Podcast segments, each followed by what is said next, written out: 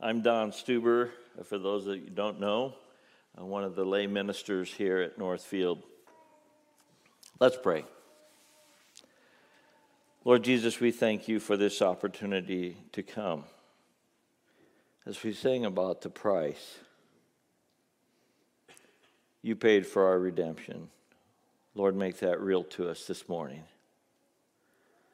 Speak truth, Lord not my thoughts, not my ideas, but your word, and speak to hearts. We pray this in Jesus' name. Amen.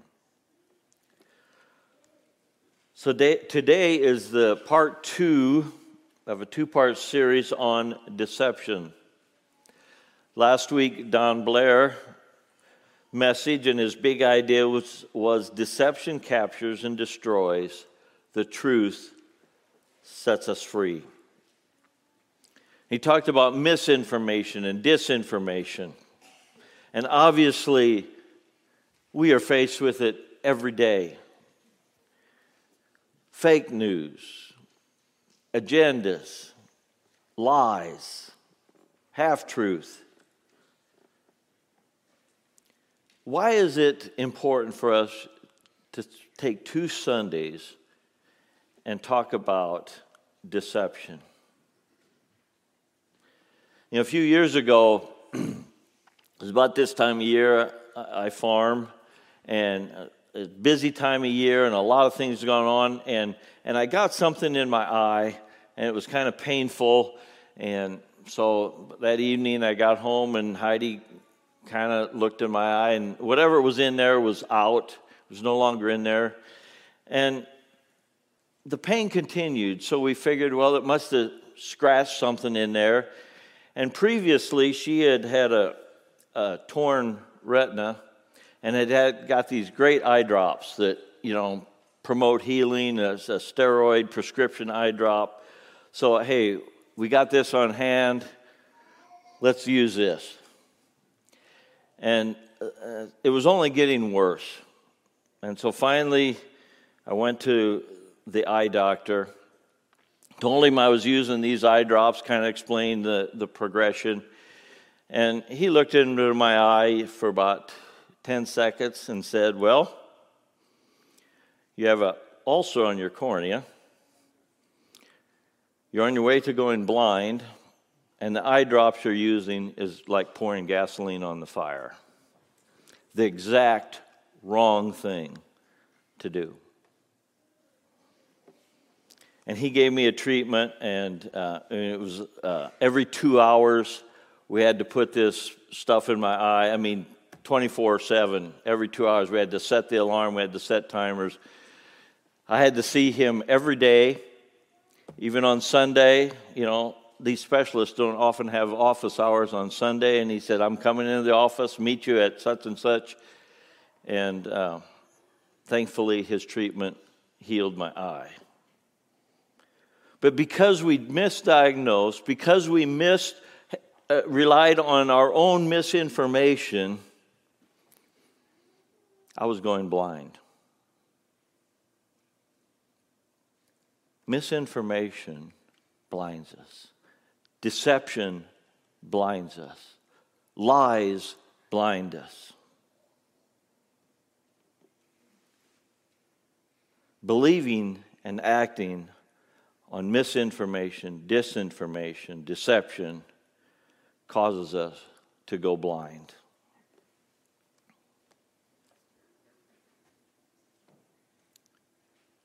We are inundated with misinformation. A couple years ago, no, not a couple years ago, last November, I happened to be watching one of the three network news. We don't have cable. And there was uh, the news report on the cost of Thanksgiving was going to be more expensive this year. And they went on to state pumpkin pie was going to be more expensive because the majority of pumpkins are raised in central Illinois and there was a virus wiping out all the pumpkins. And the price of turkeys was going to go up because the price of feed, corn, and soybeans was going to go up because there was a a problem of producing enough corn and soybeans. And basically, the, the bottom line was because of climate change. Now, it is true that the majority, I think it's like 90 or 95% of the canning pumpkins in the United States are raised within 100 miles of Peoria. I mean, Morton literally is the pumpkin capital of the world. They don't have to just say it, it is. We raise pumpkins on our farm. 2021, best pumpkin crop we've ever raised. For those of you that have driven around in late November, saw the pumpkins rotting in the field because there were so many of them they couldn't get them all harvested. There was not a pumpkin shortage. Now, canning pie pumpkins is different than the ornamental pumpkins. My understanding was there was a virus in those ornamental pumpkins. They are not made used for pie. So, what about the, the lack of crop production, corn production? Do you have that slide available on the corn production? This is uh, from Purdue University. Uh, the corn yields by year, as you can see, there's a pretty good upward trend line. Now, I'm not here to say if global climate change is right or wrong. I don't know. I don't have that information. I do know, as a production agriculture, that the price of last year's Thanksgiving was not due to climate change. You can take that down. The truth was, cost of Thanksgiving was going exp- more expensive. The reason was misdiagnosed, and in fact, I would argue, could make it worse because of the diagnosis. Again, I'm not here, I don't know anything, facts of climate change. I have opinions, but I don't know. But I just, I just wanted to yell at the TV how can you say that? You're, totally wrong in your reasoning. And I'm sure if you know of facts and figures and see news articles on it, you've, you've experienced the same thing. We are constantly fed with half truth, with lies, with misinformation, with disinformation.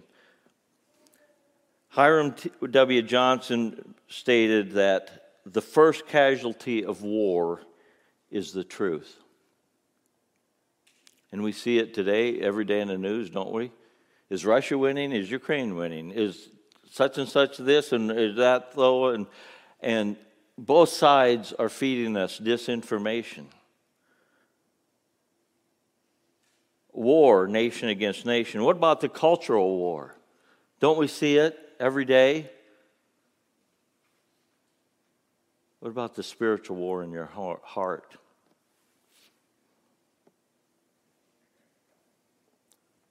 Where are you getting your information? Satan, from the Genesis to Revelation, is constantly being called the deceiver, the father of lies, a wolf in sheep's clothing. Satan is the father of lies and the great deceiver. And he is out to deceive me and to deceive you. And we better understand that. And as Don preached last week, the disinformation that we get, how do we know the truth? How can we determine what is true and what is not? And I'll tell you, out in the world, I don't know. I can't tell you. I've come to hardly believe anything that I hear. That it's truly true. Well, it might have aspects of truth, but is it truth? So I'd like to look today at 1 John chapter 4 verses 1 through 6. I think it's page uh, 1023 in your Pew Bible. And John is writing, and, and most many of the, the, the New Testament talks about false teachers, false prophets, uh, deceptive teaching, warning against it. Starting with verse 1 Beloved, do not believe every spirit, but test the spirits to see whether they are from God. For many false prophets have gone out into the world. By this you know the Spirit of God. Every spirit that confesses that Jesus Christ has come in the flesh is from God, and every spirit that does not confess Jesus is not from God. This is the spirit of the Antichrist, which you heard was coming and now is in the world already. Little children, you are from God and have overcome them, for he who is in you is greater than he who is in the world. They are from the world, therefore they speak from the world, and the world listens to them. We are from God. Whoever knows God listens to us. Whoever is not from God does not listen to us. By this we know the spirit of truth and the spirit of error. So, how do we determine the truth? How can we know the truth? Beloved, do not believe every spirit. Question. Question what you hear. Maybe even question what you believe. That may sound like it's anti Christ, right? It's anti faith. God does not expect us to just believe blindly. He expects us to have faith, obviously. But He has given us His so much truth to support our faith. We need to question The elder of our church when I was growing up was Walt Meyer. It's uh, Joyce Gallant and Susan Gibbs' dad. And one of his things that he would say was God gave us two ears to listen to both sides. We need to challenge ourselves to seek the truth, not a blind truth but a truth, a faith based on truth.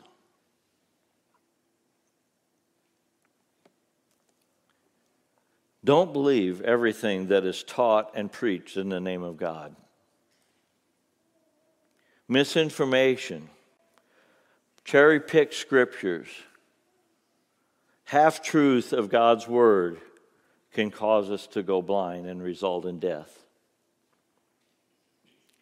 Have you ever heard the phrase, oh, he's just drinking the Kool Aid? How many have heard that phrase? How many of you know where that came from? Yeah, the older, us older people. There was a preacher named Jim Jones. 1978, he had taken his flock and set up a, a uh, commune in, in South America, and they were then there was some investigation going on. Um, and he was about to be uh, found out for his abuse and his his what was going on down there. And they got a big va- va- uh, big uh, pot of Kool Aid and put I believe it was arsenic, strychnine, arsenic. Anyway, poisoned it, and everyone drank it, and close to a thousand died following the instruction of Jim Jones. You know, I remember that time, and I remember talking to someone, and I forget now uh, who that was. They said, You know, I heard him preach a sermon. He was a powerful and gifted preacher. He could move the hearts of the audience, but he was preaching half truth. he was preaching misinformation, he was preaching deception of who he really was. And that led to blindness and death. You know, one of the greatest struggles I have to stand up here is Am I preaching the truth? Am I preaching the truth of God's word, or am I cherry picking what I like, what I agree with? And you should question the same thing. See, our feelings and our desires and our experience can deceive us. We tend to believe the things that support our belief. It's easy to preach the easy things, the things we love and cherish. In 2 Timothy, Paul, writing to Timothy, warns For the time is coming when people will not endure sound teaching, but having itching ears, they will accumulate for themselves teachers to suit their own passions and will turn away from the listening to the truth and will turn away from listening to the truth and wander off into myths.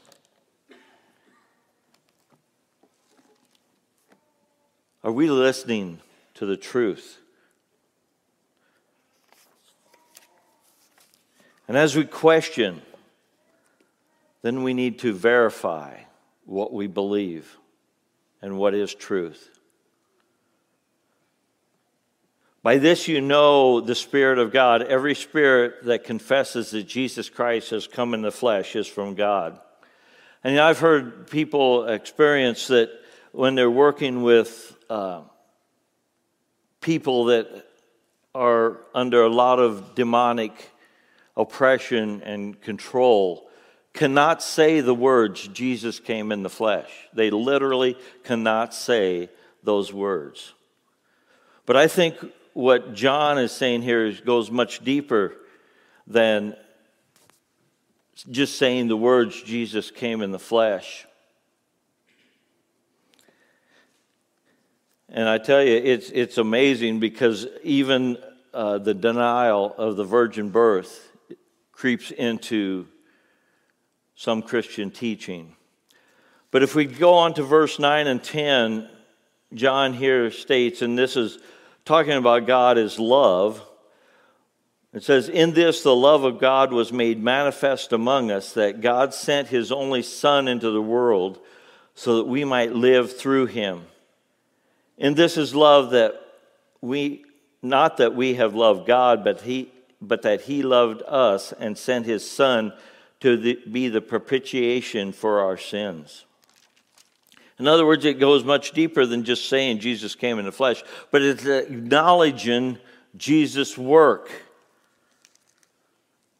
And, you know, that word propitiation is not something we probably use every day, and I was kind of wondering. So I looked up in Webster, and they had a very clear definition it's the act of propitiating. So, what is Christ being our propitiation? And basically, the word means satisfied. God was satisfied in Christ's sacrifice.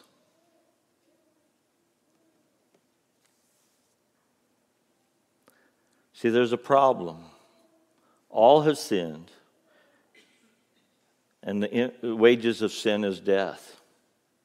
There was this divide. We could not, as, as human man, and woman satisfy God's holiness. But Jesus could. God loved us that he gave his son.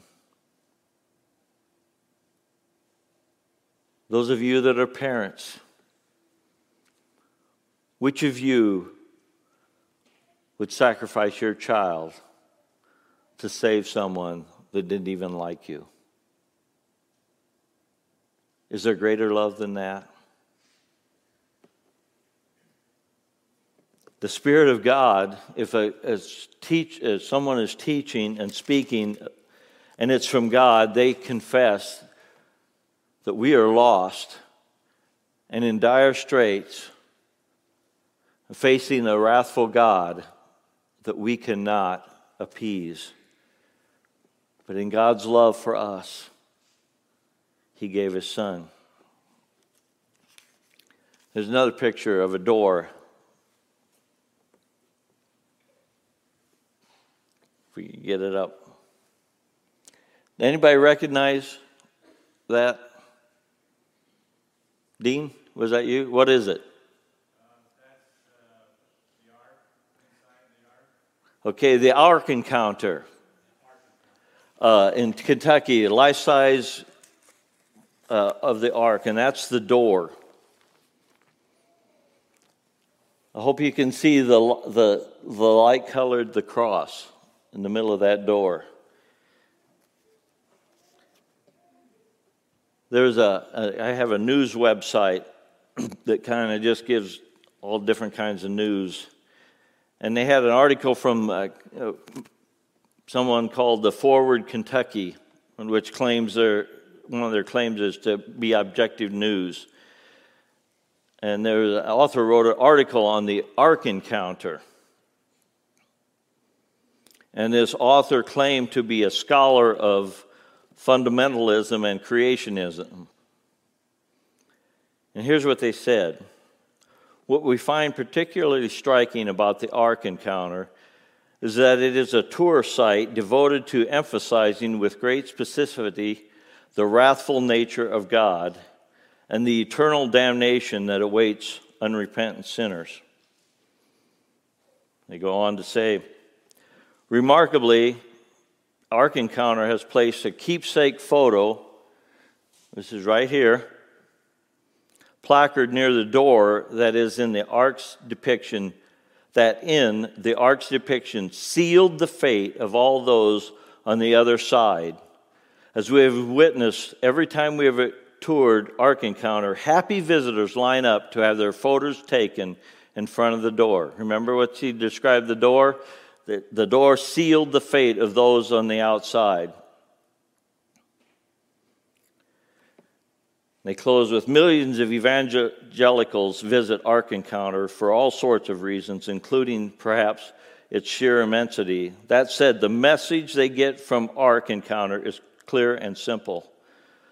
The wrathful God has determined that those who do not accept Jesus as Savior those who are resolutely on the wrong side of culture wars, war issues like abortion and LGBTQ plus rights will pay for their sin eternally. Is that what you see when you see the door? The wrath of God. Because it's true.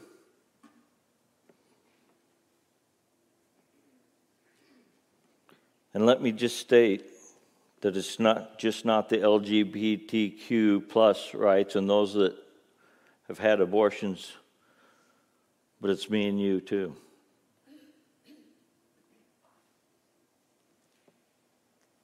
There's one way to get in the ark, and that's the cross. And I remember standing in front of that door, being moved by the sacrifice of our Savior Jesus. What he did, because I belong on the outside of that door.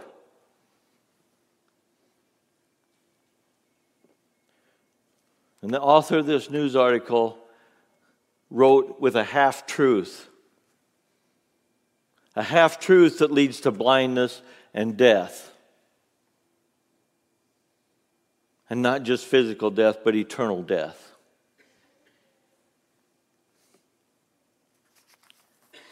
Because the truth is, God's love that He gave His Son.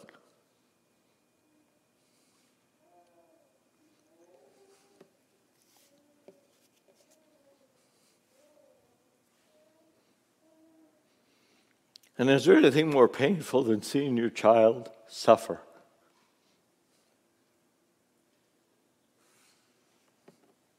And yet God did it because He loved you and He loved me. But we cannot eliminate His wrath for sin. It just cheapens His mercy and grace and His sacrifice if we don't understand God's wrath towards sin.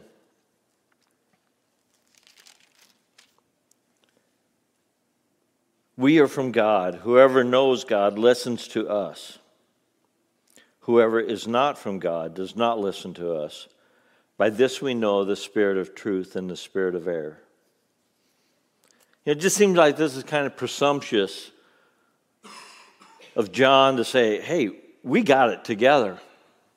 Who's the we and the us? You know, I think because we, we need to look at the context of First John here. This was probably written 20 to 30 years after most of the other apostles were martyred, after the letters were passed around to the different churches of the apostles.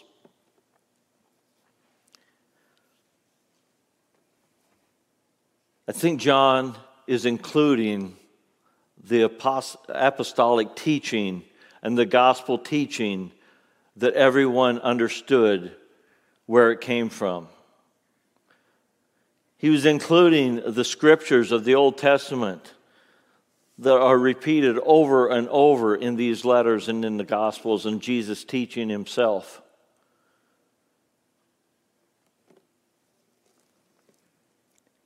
The whole thing, the whole truth, we have to believe something. What are you going to believe? Are you going to believe that this is the whole truth? Nothing but the truth? Or are you going to cherry pick the parts you like to believe, that are easy to believe, that make us feel good?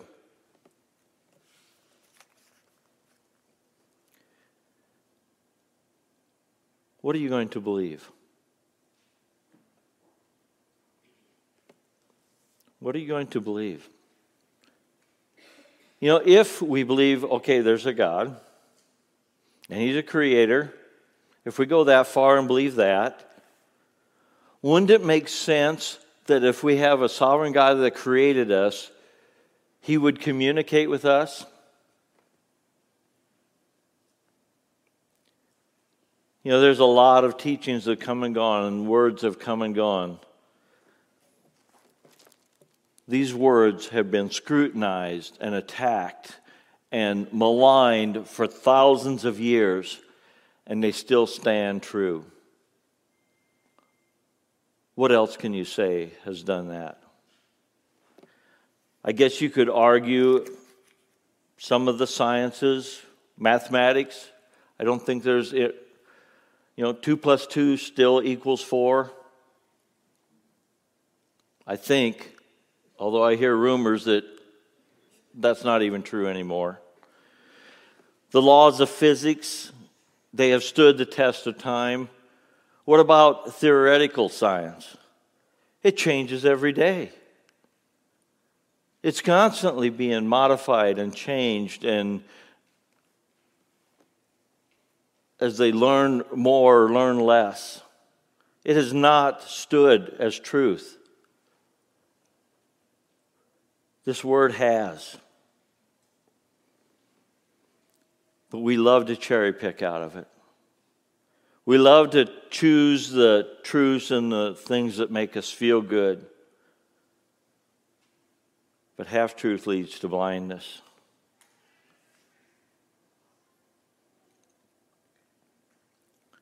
Erwin Lutzer, in an article that I was reading, made the quote Progressive Christianity interprets the Bible through the lens of culture. It does not critique the culture through the lens of the Bible. And we see that happening in churches all over. But I would say each one of us tend to interpret the Bible through the lens of our experience and our likes and our feelings rather than critique our lives through the lens of the Bible. We need to be students of God's Word. And what does God's Word say? Each one of us are responsible for our sins. On our own, we are completely without hope. And God, in His great love for us, sent His Son to pay for and to satisfy God's wrath towards sin. And if we put our faith in Christ's sacrifice, we are a new creation. And someday, in all eternity, we will live in perfection. We must seek the source of all truth. On our own, we will go blind. Let's pray. Lord, every day we are inundated with fake news, with misinformation, with half truth. Lord, we, we're all prone to it. We are all susceptible to it. We believe what we like to. And yet, Lord, your truth, your word, your scripture is true. And Lord, you came to save us, not only to eternal life, but to save us out of our sinful life, that we can walk as a new creation through you. We pray these things in Jesus' name. Amen.